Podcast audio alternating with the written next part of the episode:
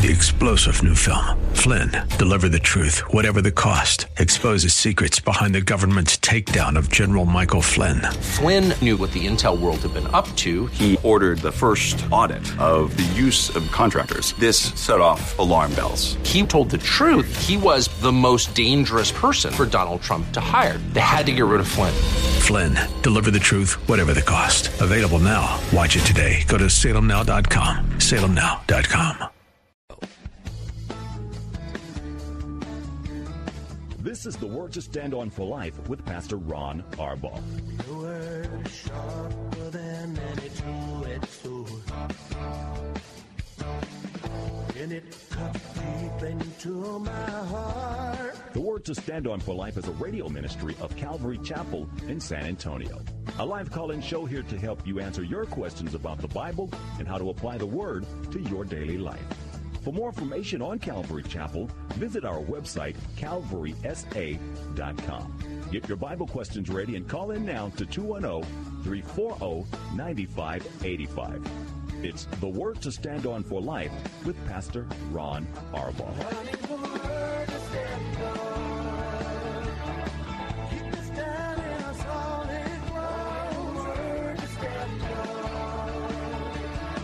Welcome to the show. I'm Pastor Ron Arbaugh from Calvary Chapel in San Antonio, Texas.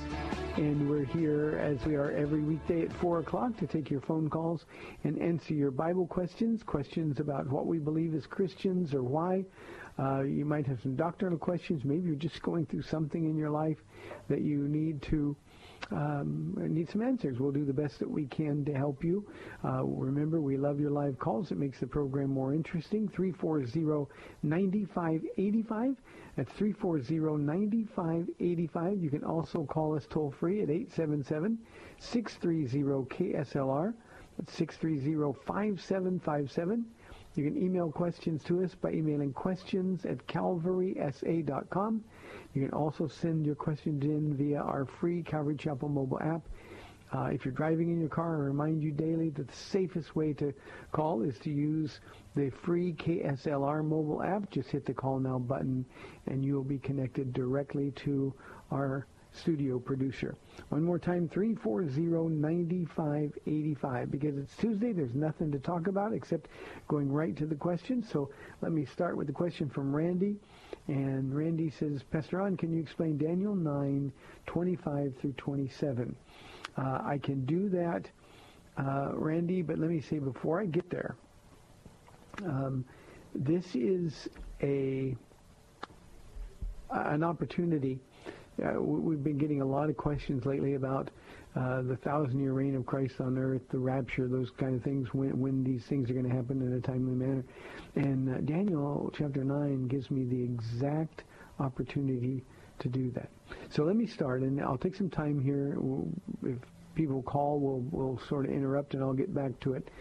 Uh, but we'd love to have your questions. I'm going to go back one verse, Randy. It says in verse 24, 77s are decreed for your people in your holy city to finish transgression. In other words, to put the end to sin, uh, to atone for wickedness, to bring in everlasting righteousness, to seal up vision and prophecy, and to anoint the most holy. Now, obviously, this is a prophecy of Jesus returning and establishing his righteous kingdom on the earth. So when he says, verse 25, no one understand this from the issuing of the decree to restore and rebuild Jerusalem until the anointed one, the ruler, comes, there will be seven sevens and 62 sevens. It will be rebuilt with streets and a trench, but in times of trouble. After the 62 sevens, the anointed one will be cut off and will have nothing. Uh, the people of the ruler who will come will destroy the city and the sanctuary. The end will come like a flood. War will continue until the end, and desolations have been decreed. He, and this is a reference to the Antichrist, he will confirm a covenant with many for one seven. In the middle of the seven, he will put an end to sacrifice and offering, and on a wing of the temple he will set up an abomination that causes desolation until the end that is described and poured out on him. Now, Randy, a couple of things about this uh, before I get into it.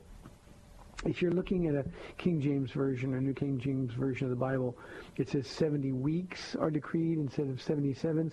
The Hebrew word is literally sevens or groups of years. And Daniel, this is a very Jewish way of saying this is 70 groups of seven years, or 490 years in total. That's what Gabriel is telling him. Daniel understands that. It's important to note that Gabriel is speaking only of Jews and things Jewish, your people and your holy city is what he brings up. Now, if we're going to understand the timing of the end, the last days, we have to understand that all of these Old Testament prophecies deal only with, exclusively with Israel. God doesn't give us the last days information on the church. Instead, he's speaking to us about those who reject Jesus Christ and those who are Jewish. That is his focus. And the reason he doesn't speak about the church is because the church isn't going to be here during that last week. The, the last week is the Great Tribulation. The last seven years on earth is the Great Tribulation. And the church isn't going to be here. So before going on to, to, to explain this a little more fully, let me just say that the, the timing, the chronology of, of end times events is really straightforward. Uh, at the very moment we live, this, this day and age we call grace, Nothing else needs to happen before Jesus comes for his church. Now remember, he's not coming to the earth for the church. He's going to call the church up to meet him in the air. And then we're going to go for a period of seven years into uh, the great wedding banquet of the Lamb. That's when we are going to be married to Jesus. We're going to receive our rewards, those kind of things at the end time. So it's very important that we understand that this isn't about the church. These final seven years are a time when God brings fulfillment to the promises he made to Abraham, to Moses, to David. Um, God has to keep every promise that he makes. So the final 70 years, the seven, seven years rather, the 70th week of Daniel is all and only about judgment and fulfillment of his promise to the Jews who turned to Jesus as their Messiah. Now, having said that, this describes the very end of the Great Tribulation.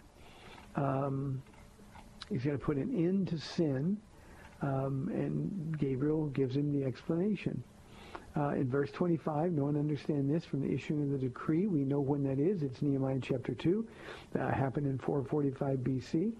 So it's a it's a, an important date because the 483 years, that's the seven sevens, uh, and the 62 sevens would be the, remember Jewish calendar would have 360 day years. It would be 173,880 days. That's when he says, uh, that's when the anointed one, the ruler, comes. Now the ruler, of course, is Jesus. We know this date is Triumphal Entry Sunday or Palm Sunday.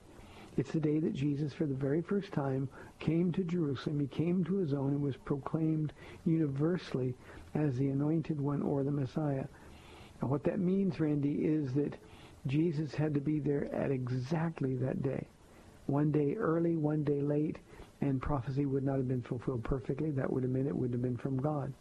So it's very important. Now, we think we have that date. It happened on April 6, 32 AD, at least according to the widely accepted scholarship of Sir Robert Anderson. And that was the day 173,880 days after Artaxerxes' decree was issued that I mentioned in Nehemiah chapter 2. This is a staggering fulfillment of prophecy. Jesus came at just the right time. Uh, of Jerusalem, he says it will be built with streets and a trench, but in times of trouble. Um, the first seven of uh, seven sevens or 49 years the time it's going to take to rebuild the temple that was destroyed in the judgment of the Babylonians. Uh, the times of trouble refer to opposition that will be encountered by those who return to rebuild. And while they never stopped facing opposition, they were able to finish uh, rebuilding the temple and, and of course, um, not just the temple, but the walls around it, which is what uh, Nehemiah concerns himself with. Uh, verse 26 is after the 62 sevens, um, the anointed one, Jesus, will be cut off and will have nothing. Now, this is where some people get confused, Randy. Gabriel's making a very important distinction. After the 62 sevens, he means that after the seven sevens and the 62 sevens, that's 69 groups of seven years, something um, remarkable in, in a very tragic way happens. Jesus will be cut off. He's not getting what he came for. He came for his people, Israel. Matthew chapter 15, Jesus said, I was sent only to the lost sheep of Israel. Uh, Matthew chapter 23, you'll remember he looked out over Jerusalem and wept, O Jerusalem, Jerusalem, you who kill the prophets and stone those sent to you. How often I've longed to gather you as children, uh, gather your children together as a hen gathers her chicks, but you were not willing. Now, for a Gentile mind like ours, Randy, it's an amazing thought. God came for his own, and his own rejected him. That's what Daniel is prophesying. Gabriel is making another distinction in this passage. Uh, he's making a distinction between the 69 uh, weeks and the 70th week. Um, the prophetic clock stops for a time. We have 490 years, 77s, until everything is finished. But after the 69 weeks or 483 years, there's sort of a technical problem. Um, we call this the age of grace or dispensation of grace.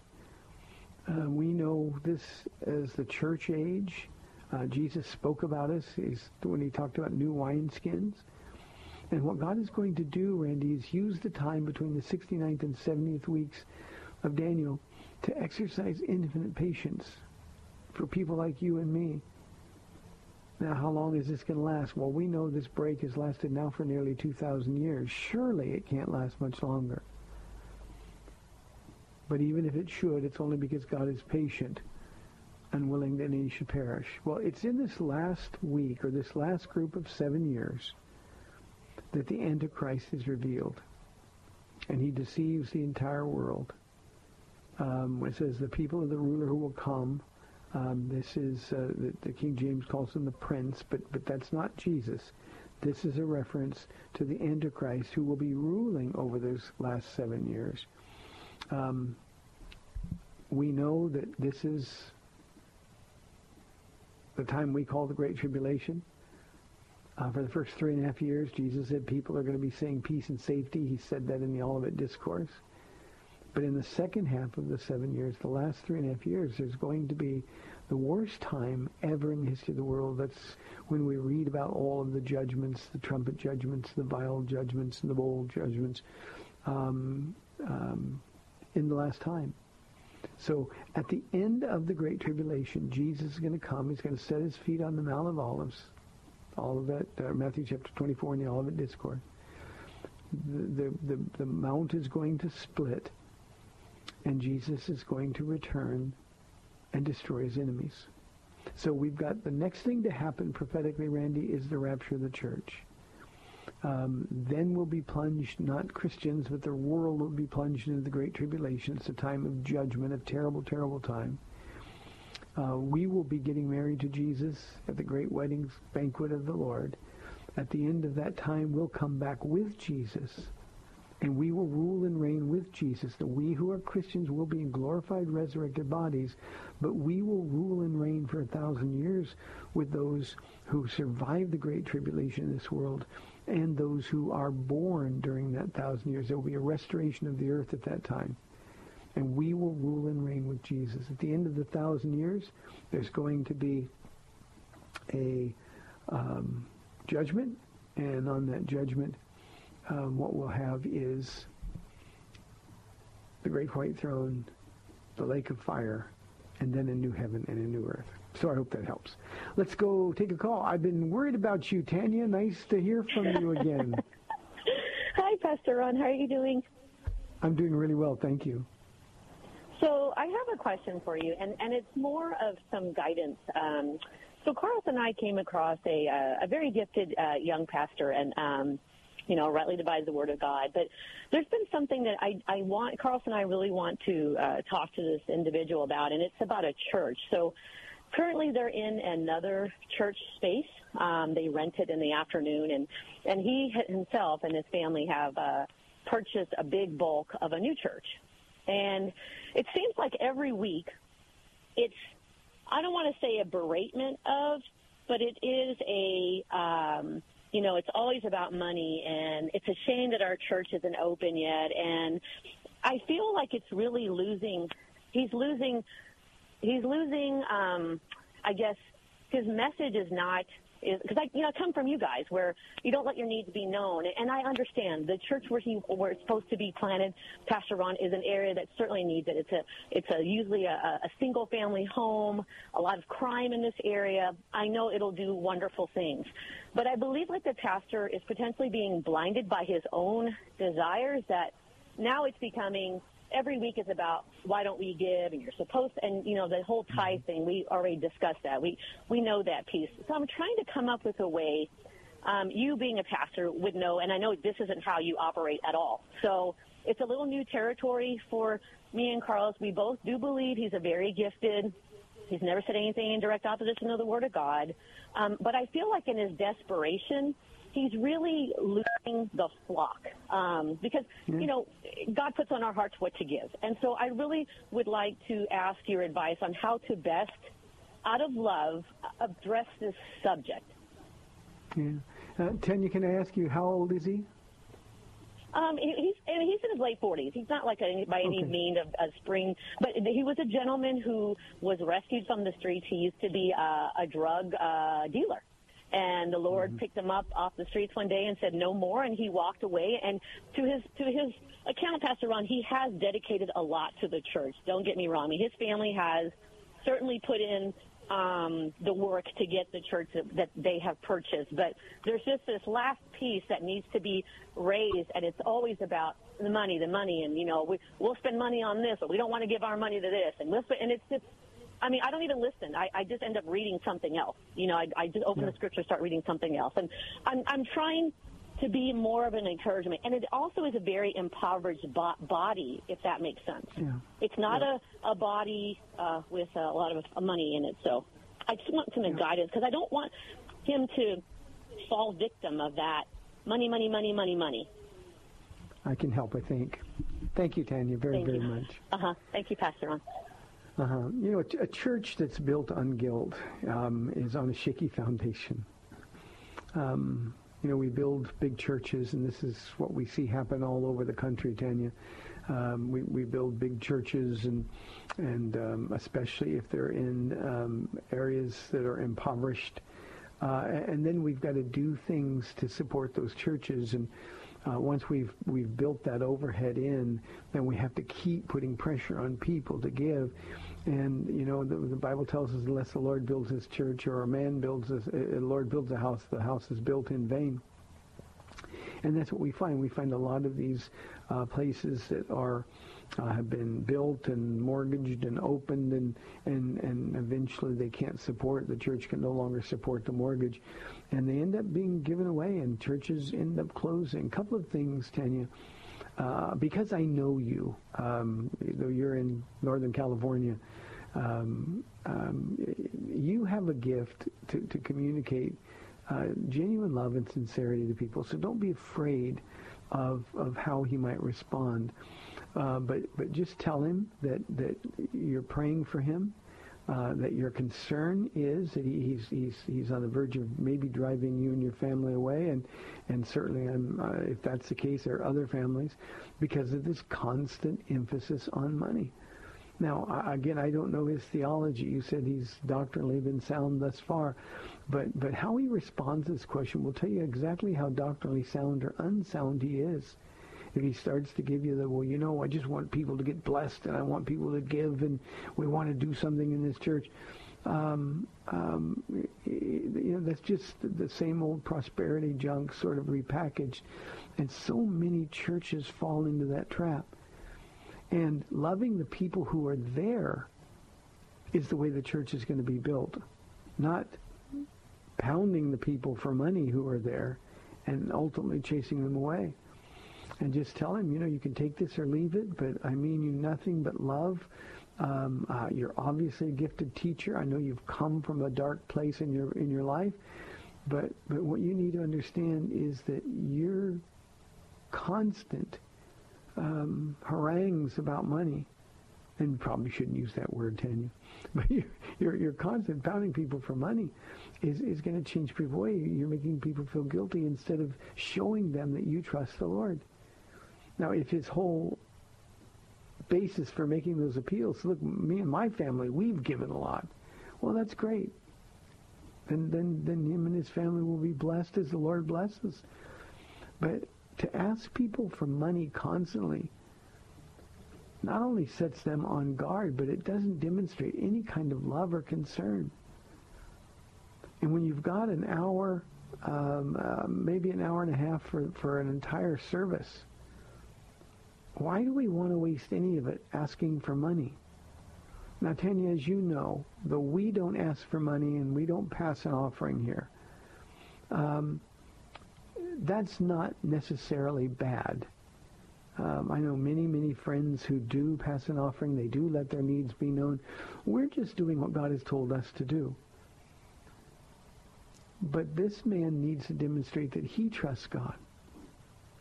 And the way he trusts God is to ask God for the money. Let God deal with his heart rather than pounding the people of God, especially in an impoverished area. If he would pour out lavishly the love of God on the, the, the, people that are coming to church, well, here's what I know would happen. God would turn them into a very generous group of people, as generous as people in an impoverished area could be. And when the Lord is building a church, he'll bring people with money. He'll bring people from other places. But when you build that house on guilt, it's a foundation that's just not going to last. So it's okay for him to ask for money. It's okay for them to take an offering, whatever it is. But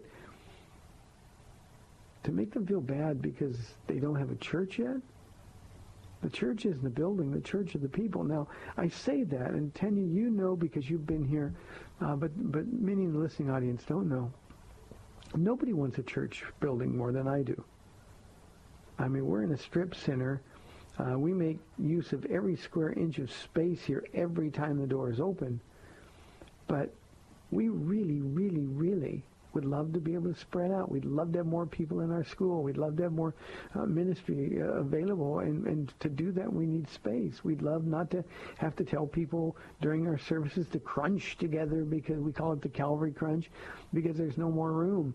Uh, we, we don't like telling people they have to wait till the next service uh, to get a chair because we're full. But you know what? We have to be content doing that as long as the Lord has us in this place. And I would tell him, the way I know you will in love, that what he's doing is he's isolating the people against him because they don't have the money to give. And if he immediately spins into a, well, you know, they have to give sacrificially beyond what they can afford, uh, then, then, you know you're dealing with some, some unsound doctrine when it comes to, to money. And I'll go one step further, Tanya. He can't be blessed by God if his doctrine regarding money, if he doesn't understand this is Jesus' money. So pray for him. I know you do. But um, schedule an appointment, you and your husband.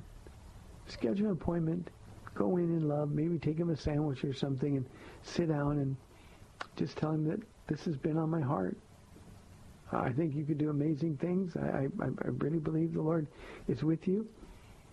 But you're going to be all by yourself if you keep pounding on people for money all the time. The Lord has turned our church into a very generous group of people. You know, uh, there's two ways to get a lot of money, and one is to um, have lots and lots of people. Well, we can't we can't fit anybody else in.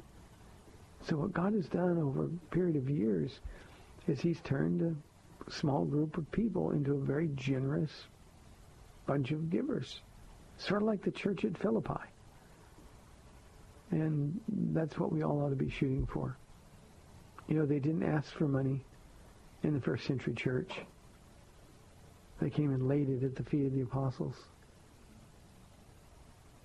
I think it's a very important conversation you need to have. I'll be praying for you.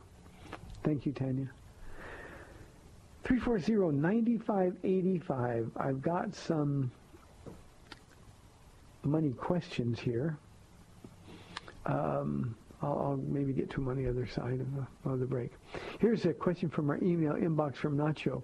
Um, Pastor Ron, could you please help me understand the use of the word ages in Ephesians chapter 2, verse 7, in order that in the coming ages he might show the incomparable riches of his grace?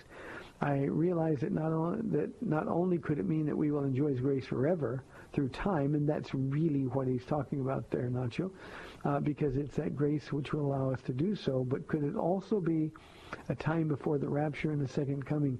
Ages can equate to a very long time. Obviously, it's been two millennia so far. I guess I'm saying I don't want to wait much longer for his promised return.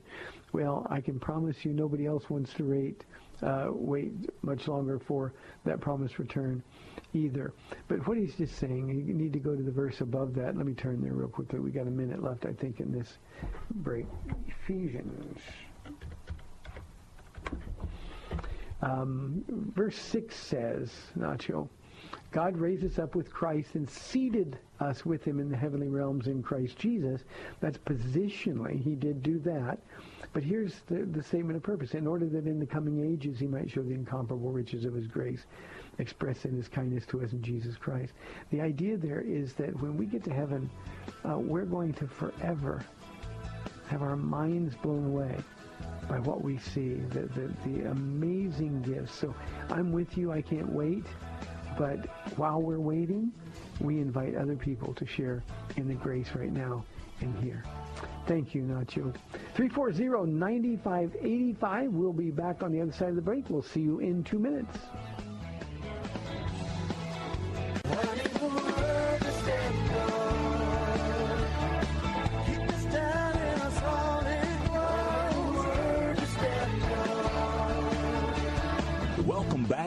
To Stand On for Life. We're taking your calls at 340-9585 or toll free 877-630 KSLR. Now, here's Pastor Ron Arbaugh. Welcome back to the last half of our Tuesday program, 340-9585 or toll free 877-630-5757. Uh, Tanya, here's a question from Patricia. Uh, I told you I had a couple of money questions. Here's, here's one of them. Patricia says, a preacher on TV said if I gave money to his ministry, God would heal me. Is that true? Patricia, not only is it not true, but this preacher is a false, false teacher. Uh, avoid him like a plague. Uh, run as far and as fast away as you possibly can. Uh, this kind of nonsense is why the world laughs at so many Christians. These are the Christians who have uh, very public ministries. You know, we can sell false hope and you can fill a church in no time. Uh, they can afford uh, radio and television ministries, and they say this nonsense. They're, they're just peddling false hope. Uh, the, the problem is they're the ones getting rich off of the backs of the people who aren't getting healed. So, uh, Patricia, avoid him, run away from him or for her or whoever it might be. Um, God is the one who heals. He gives gifts of healing. Uh, only he knows um, who and when and why somebody would be healed when somebody else wouldn't be. Uh, so don't focus on your healing. Focus on Jesus' presence with you. Now, I know that's hard, but uh, if you were listening to the show yesterday, we had Art call, and uh, I've been getting messages throughout the program yesterday and today from people who are praying for Art. Uh, and my counsel to Art is the same as is for you. Whatever's causing you the pain, physical pain, or whatever illness you're suffering from, don't be tricked by somebody who's only trying to separate you from your money. Um, when when it says he gives gifts of healing, it doesn't mean he gives one person the gift of healing, and that's what a lot of these charlatans claim. Um, this is a travesty. Uh, we all know it's not true, but sometimes we, we hope against hope before we find out it's false hope and it costs us a lot of money in the process. So the answer, Patricia, is no. Um, go to your church, your church, go to the elders of the church and ask them to pray uh, for you and anoint you with oil. Um, understand and believe that God could heal you if that's his plan. But at the end of that prayer, be able to say, nevertheless, thy will, O God, be done. Sometimes, and I'm not making light of your illness or whatever condition you have, but sometimes it's much better for us to hear God say, my grace is sufficient, rather than get the healing. Now you probably might be thinking, Patricia, well, you don't know what I'm going through. Patricia, I've been visually impaired. I haven't driven a car for 19 years. Um, I can't read much anymore. Um, one of the great losses of my life. I love reading. Um, I have no depth perception, so I bump into things. Now I'm not going to go totally uh, dark like Art was talking about yesterday, or those who called in to comfort him. Um, so I can see a field of vision. I, I, can recognize familiar people when they get close to me. Um, um, but, but it, it's just been a really difficult thing to deal with. As you can imagine, there's a lot of people who love me. I'm their pastor. And I've got people all over the world praying for me, and they always ask, well, how's your eyes? Been praying for God to heal you. Uh, a long time ago, when I sought the Lord on this one issue, when at first I really believed, I was told that, that eventually I would lose my sight completely. Uh, I really believed that um, asking God to heal me was the right thing to do. And he told me very clearly that my grace is sufficient for you. And it has been. It has been. Let's go to an anonymous call from Jonestown, Texas on line one. Thanks for calling. You're on the air. Hey, Pastor Ron. It was just on my on my heart to call in and offer some encouragement to Art, uh, who called in yesterday, whom you were just talking about, and uh, you know, just want him to know, you know, feel him as a brother, and I'm praying for him. And I'm sorry I didn't get to listen to the second half of the program yesterday, but if it hasn't been offered, if he needs any assistance getting an audio Bible, I'd be more than happy to help. Oh, bless your heart. Thank you very, very much. Uh, uh, we, we had some people call in and, and lots and lots of people praying for Art now. So please keep praying for him.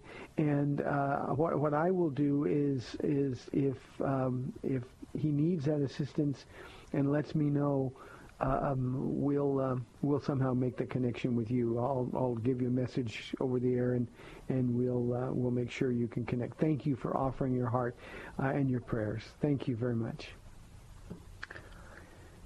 See, this audience is absolutely the best. Just the best. Ben says, what did Jesus mean when he said John the Baptist was Elijah? Now you remember uh, Jesus said, if you can receive it, John is Elijah. But but he didn't mean that John the Baptist and Elijah is Elijah reincarnated. Uh, Elijah uh, you remember, uh, the, the, the, prince of the prophets uh, in Israel.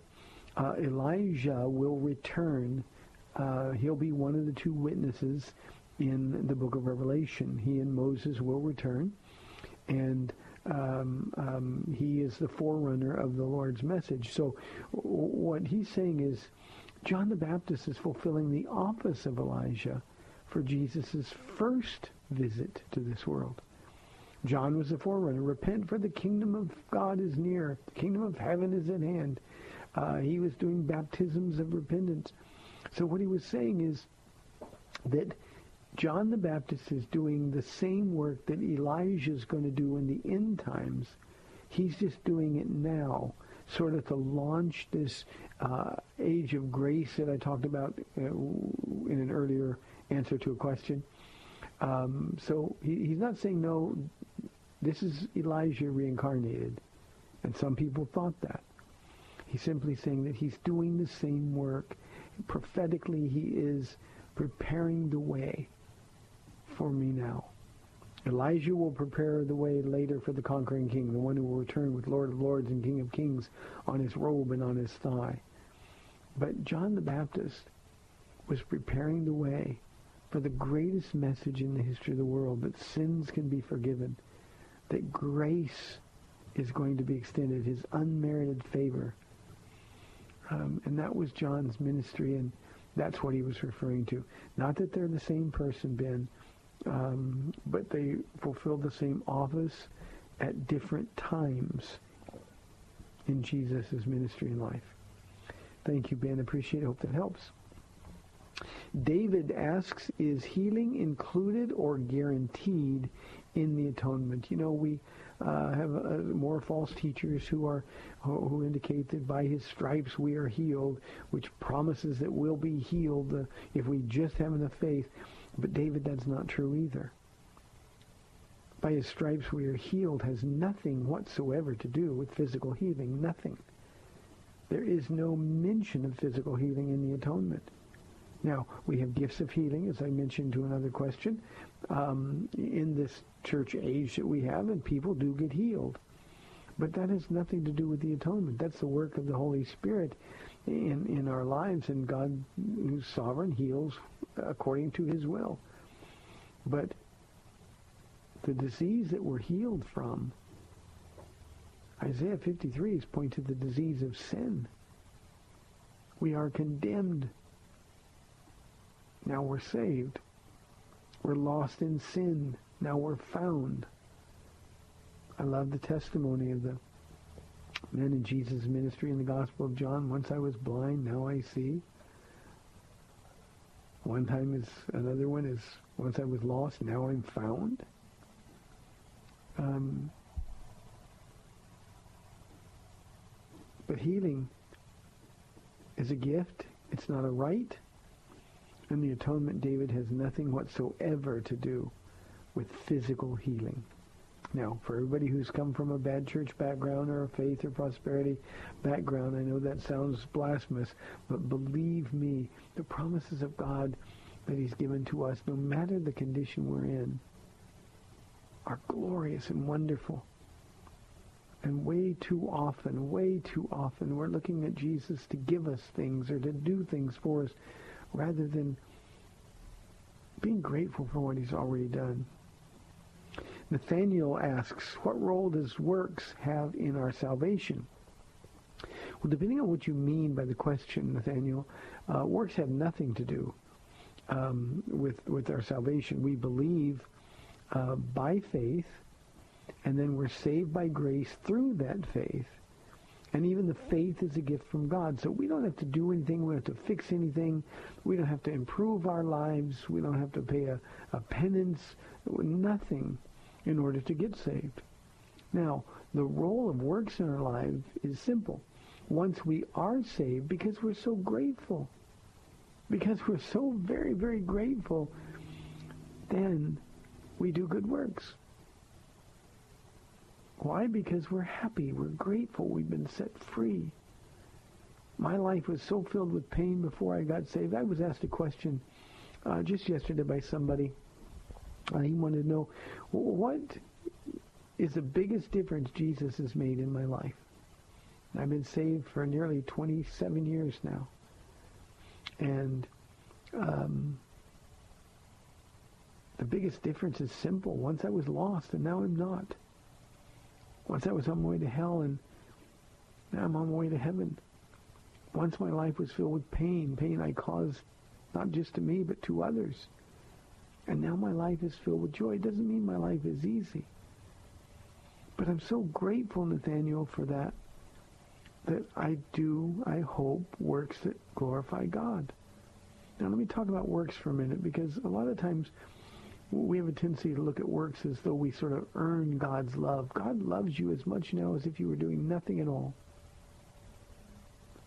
It doesn't matter whether you're doing great works or no works. He loves you infinitely because God only has one measure of love, and that's infinite.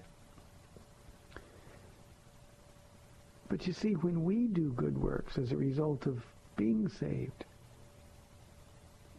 then we're representing Jesus in this world that we live in. Again, we don't do good things in order to make God love us more or to make God happy or to get God to bless us. We do good things because he's already done all of that.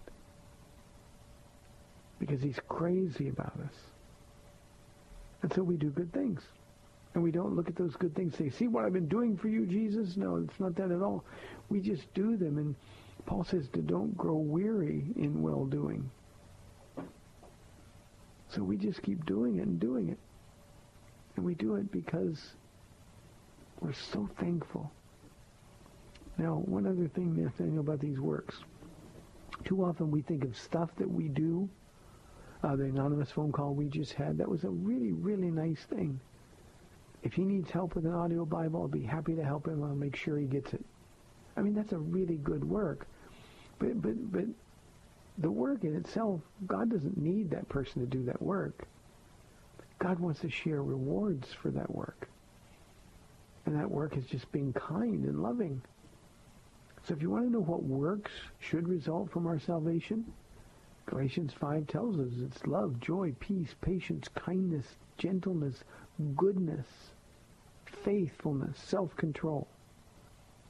Those are the good works. It's a changed life that everyone can see. So nothing happens before we're saved. We don't have to do anything. It's a free gift from God.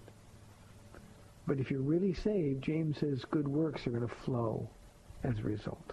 That's what the Holy Spirit does. Let's go to San Antonio now and talk with Michelle on line one. Michelle, thanks for calling. You're on the air.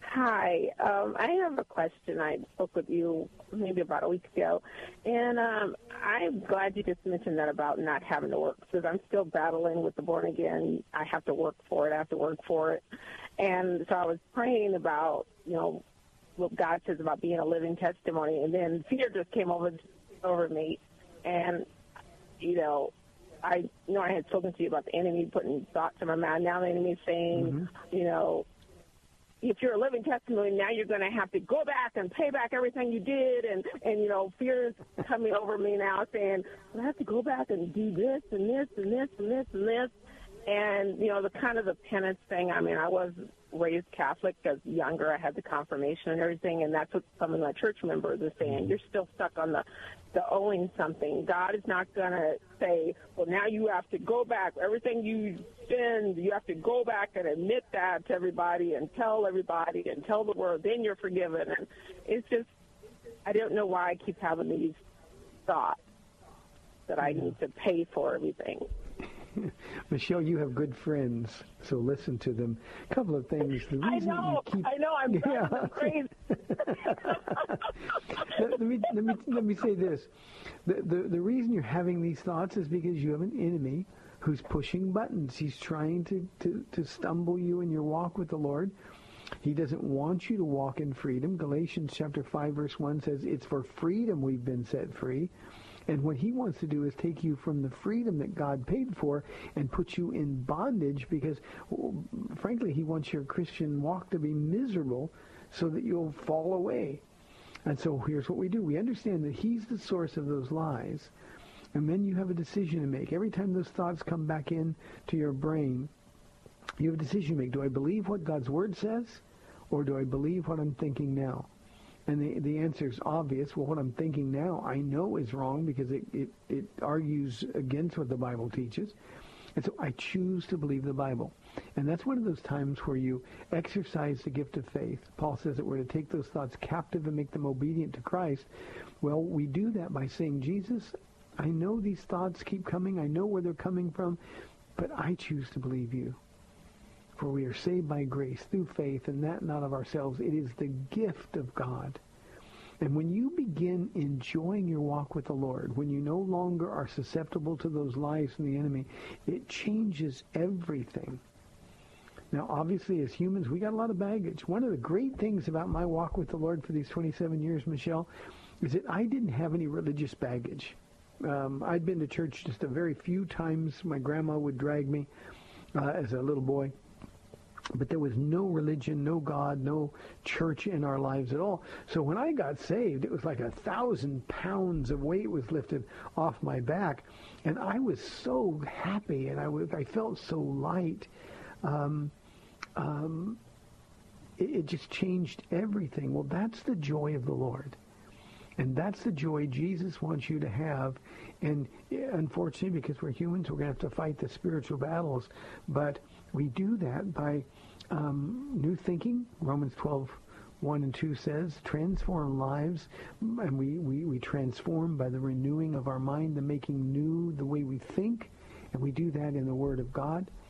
And so, um, Michelle, it's, it's just a process as a new Christian, a fairly new Christian, um, the more you rely on Jesus, the more you learn about him, the better, I promise, um, your experience will be every day.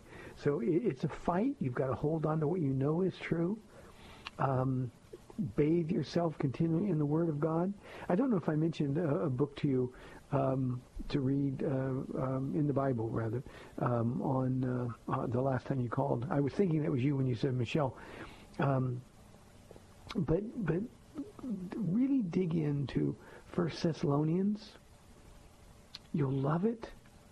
Um, Paul talks about who they used to be. He talks about the way people in the world live, and then he says, "Well, such were some of you, but now." And, and he talks about their new walk in Christ. Uh, First Thessalonians won't take you very long to read it all. Uh, don't worry about what you don't understand there, but just focus on those things that deal with this, and let the Holy Spirit begin to do this work in your heart of of changing the way you think. Old habits die hard. What you want to do is help that old habit die hard, but as quickly as you possibly can. And the way to do that is to wash your brain daily in the Word of God. So it's not a thing you have to do, it's a thing you get to do. One other comment for you, Michelle, and, and this is probably, I, I think this Spirit is saying is even more important than reading First Thessalonians. Read the Song of Solomon. Song of Songs in some books, Song of Solomon. Uh, it's in the Old Testament after um, Psalms and Proverbs and um, um, uh, Ecclesiastes. Uh, Song of Songs. It's a love story. And, and in your Bible, there's going to be some headers that say uh, who's talking. Um, the, the Shulamite is going to be talking. The lover uh, is a picture of Jesus. I want you to read.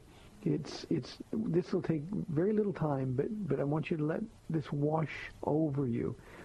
Jesus is talking to you, and all those parts that are saying lover, it's the lover of your soul talking to you, and he's explaining to you how he sees you. And over and over, he's going to say, how beautiful you are, my darling. There's no flaw in you. In other words, you are perfect for me. And, and if you let that love wash over you, I promise you, um, once you really understand the height and width and depth and breadth of God's love just for you, Michelle, it'll change everything. You'll still have thoughts, you'll still have the battle, but you'll have the, the ammunition to fight with. It's pretty hard to argue with Jesus after he's told you that you're the most beautiful thing on the earth to him. So let him do that. Michelle, thank you very, very much. 340-9585. We're just under five minutes, so if we don't have time for calls, here's an anonymous question. What does being saved mean? Saved from what? Well, being saved, think of the word rescue.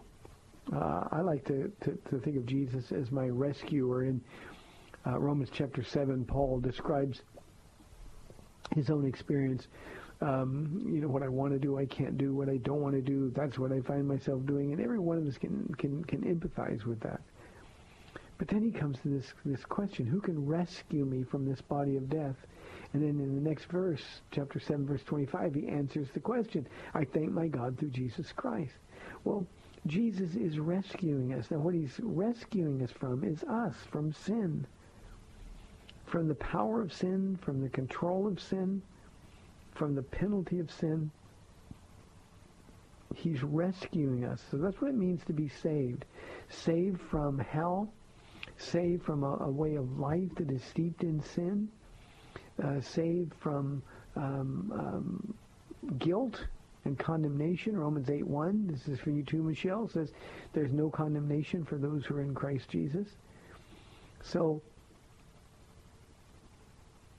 to be saved means that we've been completely rescued. You know, we live in a time now where superhero movies are really the big thing. I've got so many crazy people here at the church who are into Marvel movies and, and Avengers and those kind of things. Uh, well, Jesus is the greatest superhero rescuer in the history of the world. And he rescues us from us, from the control of our flesh, from the influence of sin, the penalty of sin. So anonymous, that's what it means. And if you're not saved, and it would, the question would suggest that you're not, the way you get saved is simple. Ask Jesus to forgive you of your sins. Tell him you're sorry for being a sinner. I always say this, the most obvious thing to any of us should be that we're sinners. You know, we so often try to kid ourselves, well, I'm not really a sinner. I'm a good person. I didn't mean those things. We're sinners. And when you admit that, Jesus can take those sins. There's a great Christian classic called Pilgrim's Progress. It's a great read. It's a better read if you get the more modern version, but but it's a great version. Christian, uh, the protagonist in the in the story, has got this this burden of sin. It's just piling up on his back, on his shoulders. And finally he goes uh, under this bridge and it knocks off that burden. And he feels so light and free. That's what it means to be saved. So repent of your sin, Anonymous. Ask him to forgive you. He will, he's delighted to do so. Then be honest enough to say, Jesus, I'm going to mess up again. So I need your help. Come into my heart and take over my life. And that's what it means to be born again. And to be born again, you are saved.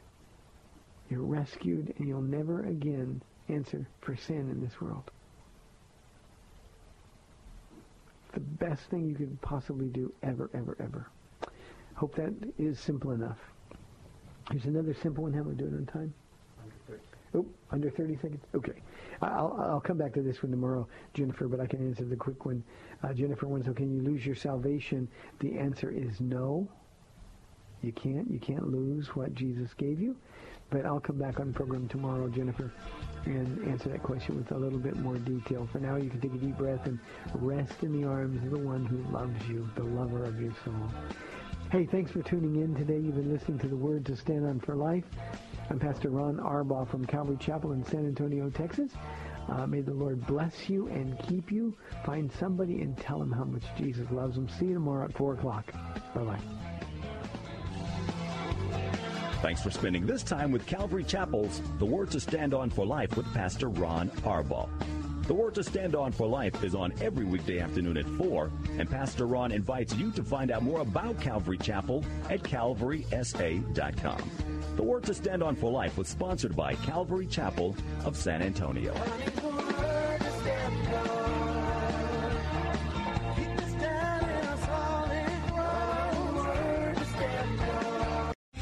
Three-star general Michael J. Flynn, head of the Pentagon Intelligence Agency, knew all the government's dirty secrets. He was one of the most respected generals in the military. Flynn knew what the intel world had been up to. He understood its funding. He ordered the first audit of the use of contractors. This set off alarm bells. The explosive new documentary, Flynn, Deliver the Truth, Whatever the Cost, and covers the facts behind this scandal. Flynn told the truth. He was the most dangerous person for Donald Trump to hire. I find out the worst enemy that I'm going to face in my life is right here in America. They took my assessment and they wanted me to change it. And I was like, I'm not changing it. They had to get rid of Flynn. With in depth interviews, archival footage, and never before seen personal records of the man behind the headlines. I just felt like I was drowning. Flynn, deliver the truth, whatever the cost. Available now. Watch it today. Go to salemnow.com. Salemnow.com.